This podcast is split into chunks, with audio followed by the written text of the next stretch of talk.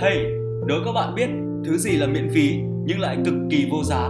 Bạn có thể sử dụng nó nhưng lại chẳng thể sở hữu nó. Bạn có thể tiêu nó nhưng không thể giữ được nó.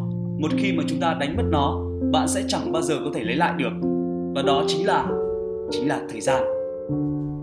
Cảm ơn các bạn đã dành thời gian, thứ cực kỳ quý giá đối với mỗi người để đồng hành và lắng nghe kênh Postcard Thế kỷ 31 của Thalic Voice. Và mình là Vũ Quang, người sẽ đồng hành cùng các bạn qua chủ đề Bí quyết quản lý thời gian hiệu quả. Vậy các bạn có phải là một nhà quản lý, một người đầu tư thông minh về thời gian? Hãy lắng nghe để biết câu trả lời nhé. Trong cuộc sống hiện đại ngày nay thì cụm từ đa nhiệm không còn là khái niệm xa lạ đối với chúng ta nữa. Đây là đề tài gây ra không ít tranh cãi với hai luồng quan điểm trái chiều.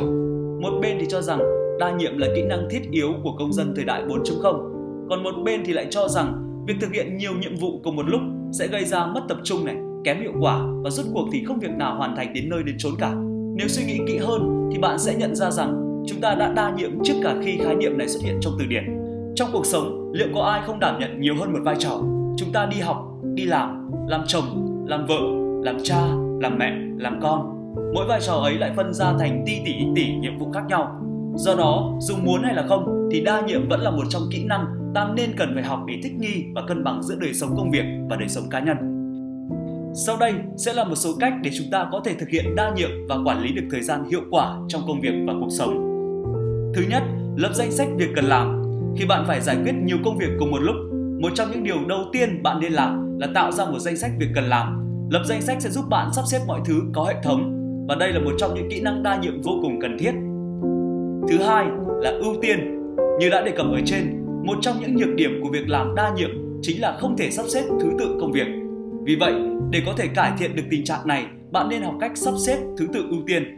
Tìm ra những công việc nào thật quan trọng để có thể ưu tiên thời gian để thực hiện trước. Kỹ năng ưu tiên sẽ giúp bạn cân bằng và duy trì được tiến độ làm việc khi đa nhiệm. Thứ ba, làm chủ được thời gian. Bạn nên biết cách sắp xếp, phân bổ thời gian một cách hợp lý để mang lại hiệu quả công việc. Nắm vững được thời điểm mình làm việc năng suất nhất, thời gian cụ thể để hoàn thành công việc trong ngày. Đó chính là cách làm chủ thời gian của bản thân cực kỳ hiệu quả. Thứ tư, học cách tập trung. Sự tập trung là nền tảng của đa nhiệm. Những người làm việc năng suất nhất thường tập trung hoàn toàn vào những gì họ đang làm trong thời điểm hiện tại, sau đó chuyển đổi nhiệm vụ. Hy vọng rằng với những gợi ý bên trên sẽ giúp các bạn nâng cao kỹ năng đa nhiệm, nắm được các kỹ năng quản lý thời gian sẽ giúp bạn lên kế hoạch và làm việc hiệu quả hơn. Nhờ vậy mà chúng ta có thể cân bằng được công việc và cuộc sống để gặt hái được nhiều thành công hơn nữa. Và để đến được thành công thì chúng ta có rất nhiều con đường để đi. Vậy theo các bạn con đường nào là đường dài nhất? Đối với mình thì con đường dài nhất là con đường đi từ bộ não đến đôi bàn tay. Con người chúng ta rất dễ bị cuốn vào vòng luẩn quẩn của sự trì hoãn. Mỗi ngày bạn đều cố gắng tự nói với bản thân mình rằng mình sẽ quyết tâm sẽ không bao giờ trì hoãn vì bất cứ điều gì nữa. Nhưng thay vì bắt tay ngay vào công việc thì bạn lại quyết định rằng ừ, thôi để hôm sau mai làm cũng được chưa vội. Chính vì sự trì hoãn này là một trong những nguyên nhân gây ra lãng phí thời gian rất nhiều và dưới đây sẽ là 10 cách để giúp bạn lấy lại năng suất làm việc ngay lập tức. Thứ nhất, chăm sóc góc làm việc.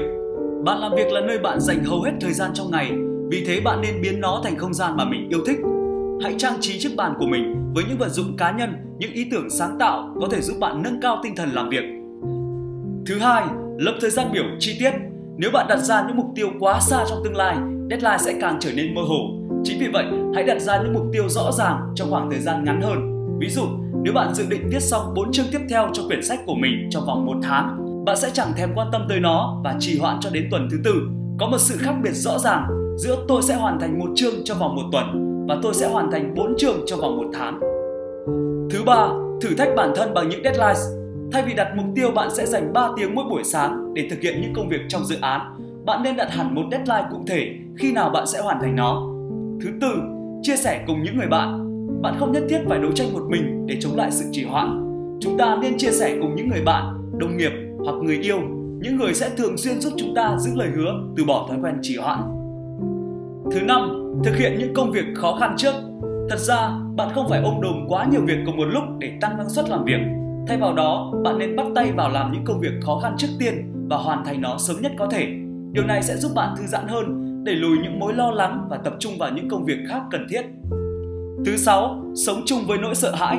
Theo tác giả cuốn sách Vượt vùng an toàn, việc đắm chìm trong những mối lo lắng chính là những yếu tố khiến chúng ta trì hoãn hơn. Hãy viết những cảm xúc của bạn khi bạn trì hoãn không làm gì. Hãy can đảm và trung thực với bản thân về cái giá của sự trì trệ.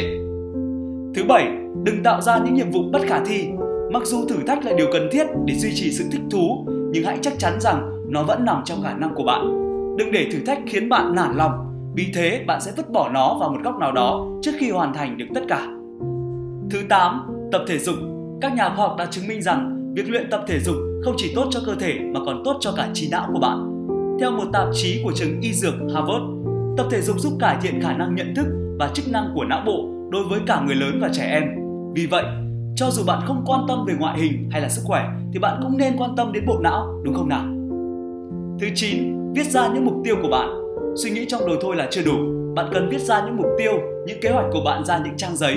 Điều này sẽ giúp bạn ghi nhớ rõ ràng những ý tưởng, những mục tiêu của mình. Đồng thời cũng giúp bạn giảm bớt sự trì hoãn dù cho bạn không có những ưu tiên cụ thể cho công việc. Và cuối cùng, thứ 10, hãy chăm sóc thật tốt cho bản thân. Hãy tự lên kế hoạch về những phần thưởng cho bản thân khi bạn nhận thấy mình có tiến bộ hoặc đạt được những thành công cho dù là nhỏ nhất dù là hoạt động giải trí cùng bạn bè hay là tự thưởng cho bản thân hãy khiến nó thật xứng đáng với những thành công và nỗ lực của bạn. Vậy làm thế nào để có kỹ năng quản lý thời gian hiệu quả? Theo Eisenhower tổng thống thứ 34 của Hoa Kỳ, người đã tạo ra phương pháp quản lý thời gian cực kỳ hiệu quả và nổi tiếng mang tên ông. Đó là ma trận Eisenhower hay còn gọi là Eisenhower Box.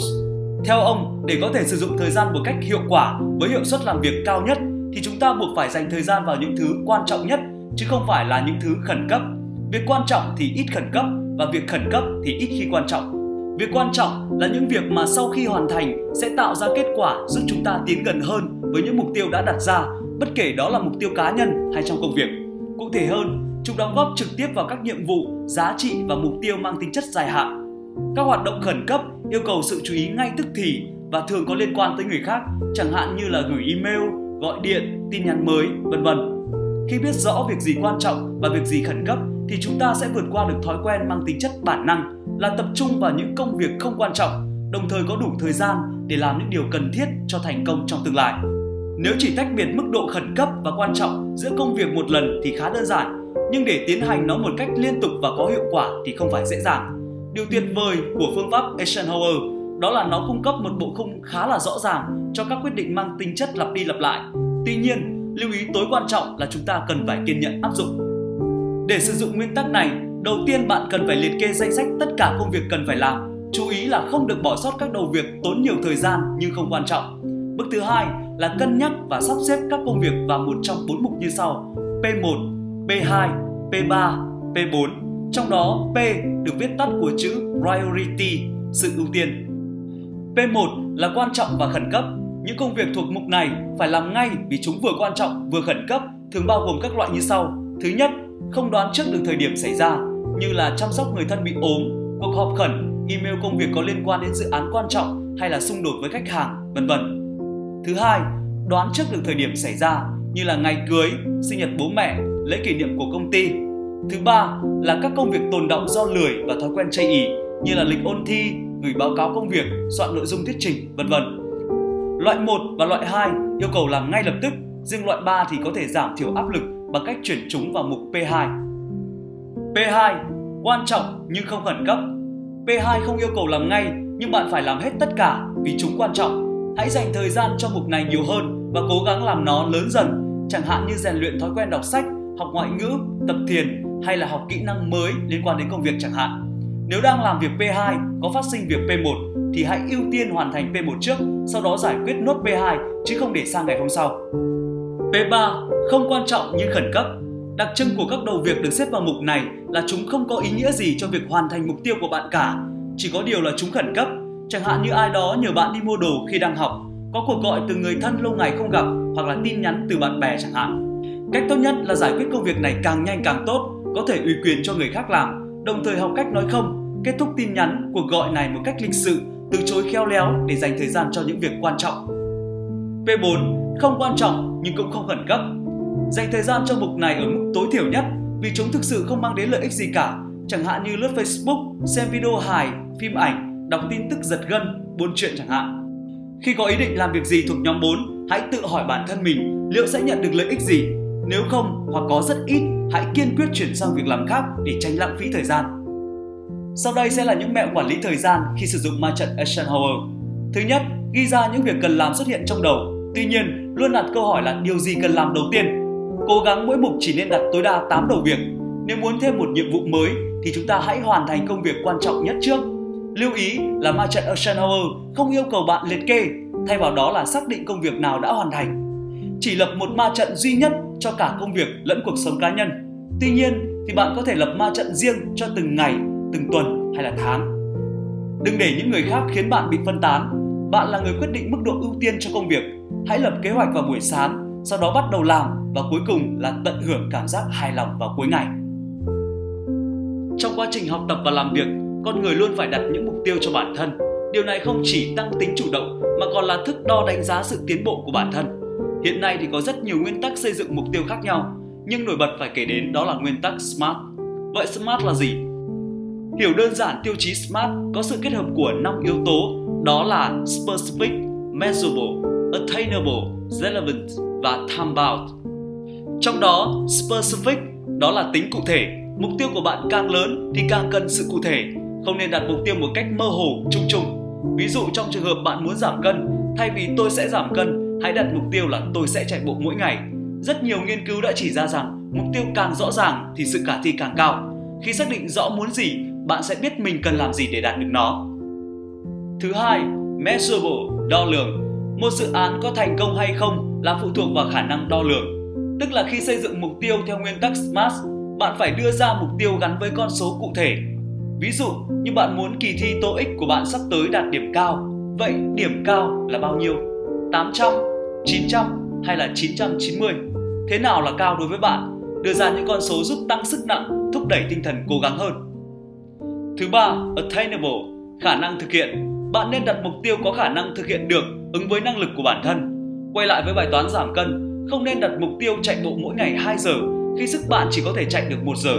Hãy chia thành nhiều mục tiêu nhỏ, ví dụ như tuần đầu chúng ta có thể chạy 1 giờ, tuần tiếp theo chạy là 1 giờ 15 phút và tuần tiếp theo chạy 1 giờ 30 phút và cứ như vậy bạn sẽ đạt được mục tiêu ban đầu khi hoàn thành các mục tiêu nhỏ.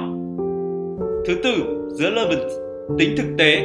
Tính thực tế cũng tương đồng với khả năng thực hiện. Hãy tính toán đến các yếu tố để tăng tính thực tế cho mục tiêu như kinh phí thực hiện, nhân lực, nguồn vốn, thời gian, vân vân.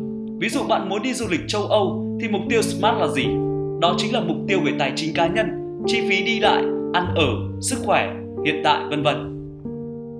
Và cuối cùng, time bound, không thời gian.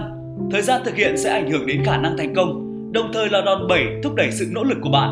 Ví dụ khi muốn giảm cân, hãy xác định là bạn muốn giảm bao nhiêu cân trong bao lâu. Xây dựng khung thời gian còn thực hiện tăng tính kỷ luật cho bạn. Bạn có thể điều chỉnh thời gian sao cho hợp lý để mục tiêu của mình nhanh chóng hoàn thành. Khi đã biết mục tiêu SMART là gì, bạn có thể tự xây dựng một mô hình cụ thể. Cách đặt mục tiêu SMART là bám sát vào 5 yếu tố Specific, Measurable, Attainable, Relevant và Time Bound. Cụ thể như sau. Thứ nhất, đó là định hướng mục tiêu. Hãy xác định là bạn muốn gì. Khi xác định mục tiêu hãy cân nhắc đến tính khả thi và thực tế, đồng thời là có thời gian thực hiện, tuân thủ theo quy tắc của SMART và bám sát mục tiêu. Thứ hai là viết ra giấy. Cách tạo động lực hiệu quả chính là viết những gì bạn muốn đạt được ra giấy. Cách viết mục tiêu theo nghiên cứu của Smart là viết theo thứ tự ưu tiên, từ mục tiêu lớn đến mục tiêu nhỏ. Hãy dán ở bất cứ đâu mà bạn có thể nhìn thấy. Điều này sẽ thôi thúc bạn thực hiện nó. Và thứ ba, xây dựng kế hoạch thực hiện. Hãy chia nhỏ mục tiêu thành từng giai đoạn thực hiện và phương pháp thực hiện chúng. Bạn nên xây dựng kế hoạch theo ngày, tuần, tháng và quý. Cách xây dựng mục tiêu theo nguyên tắc SMART rất đơn giản nhưng lại mang hiệu quả bất ngờ. Khi thực hiện mục tiêu, bạn phải liên tục kiểm tra để biết tiến độ đang như thế nào, có thể rút ngắn thời gian thực hiện hay không và có những thay đổi thế nào để tối thiểu hóa thời gian thực hiện. Khi đã thiết lập mục tiêu SMART và nghiêm túc thực hiện, bạn sẽ thu về những trái ngọt bởi sự cố gắng của bản thân, chất lượng của cuộc sống cũng ngày một tốt hơn. Và mình mong muốn rằng với những gì mình chia sẻ trong tập postcard này sẽ giúp các bạn quản lý thời gian của mình một cách hiệu quả hơn trong công việc, trong học tập và trong cuộc sống để gặt hái được những thành công, những mục tiêu mà mình đã đề ra. Và cuối cùng thì xin được cảm ơn các bạn đã đồng hành và lắng nghe cùng với mình trong tập postcard này. Xin chào và hẹn gặp lại các bạn trong tập postcard tiếp theo.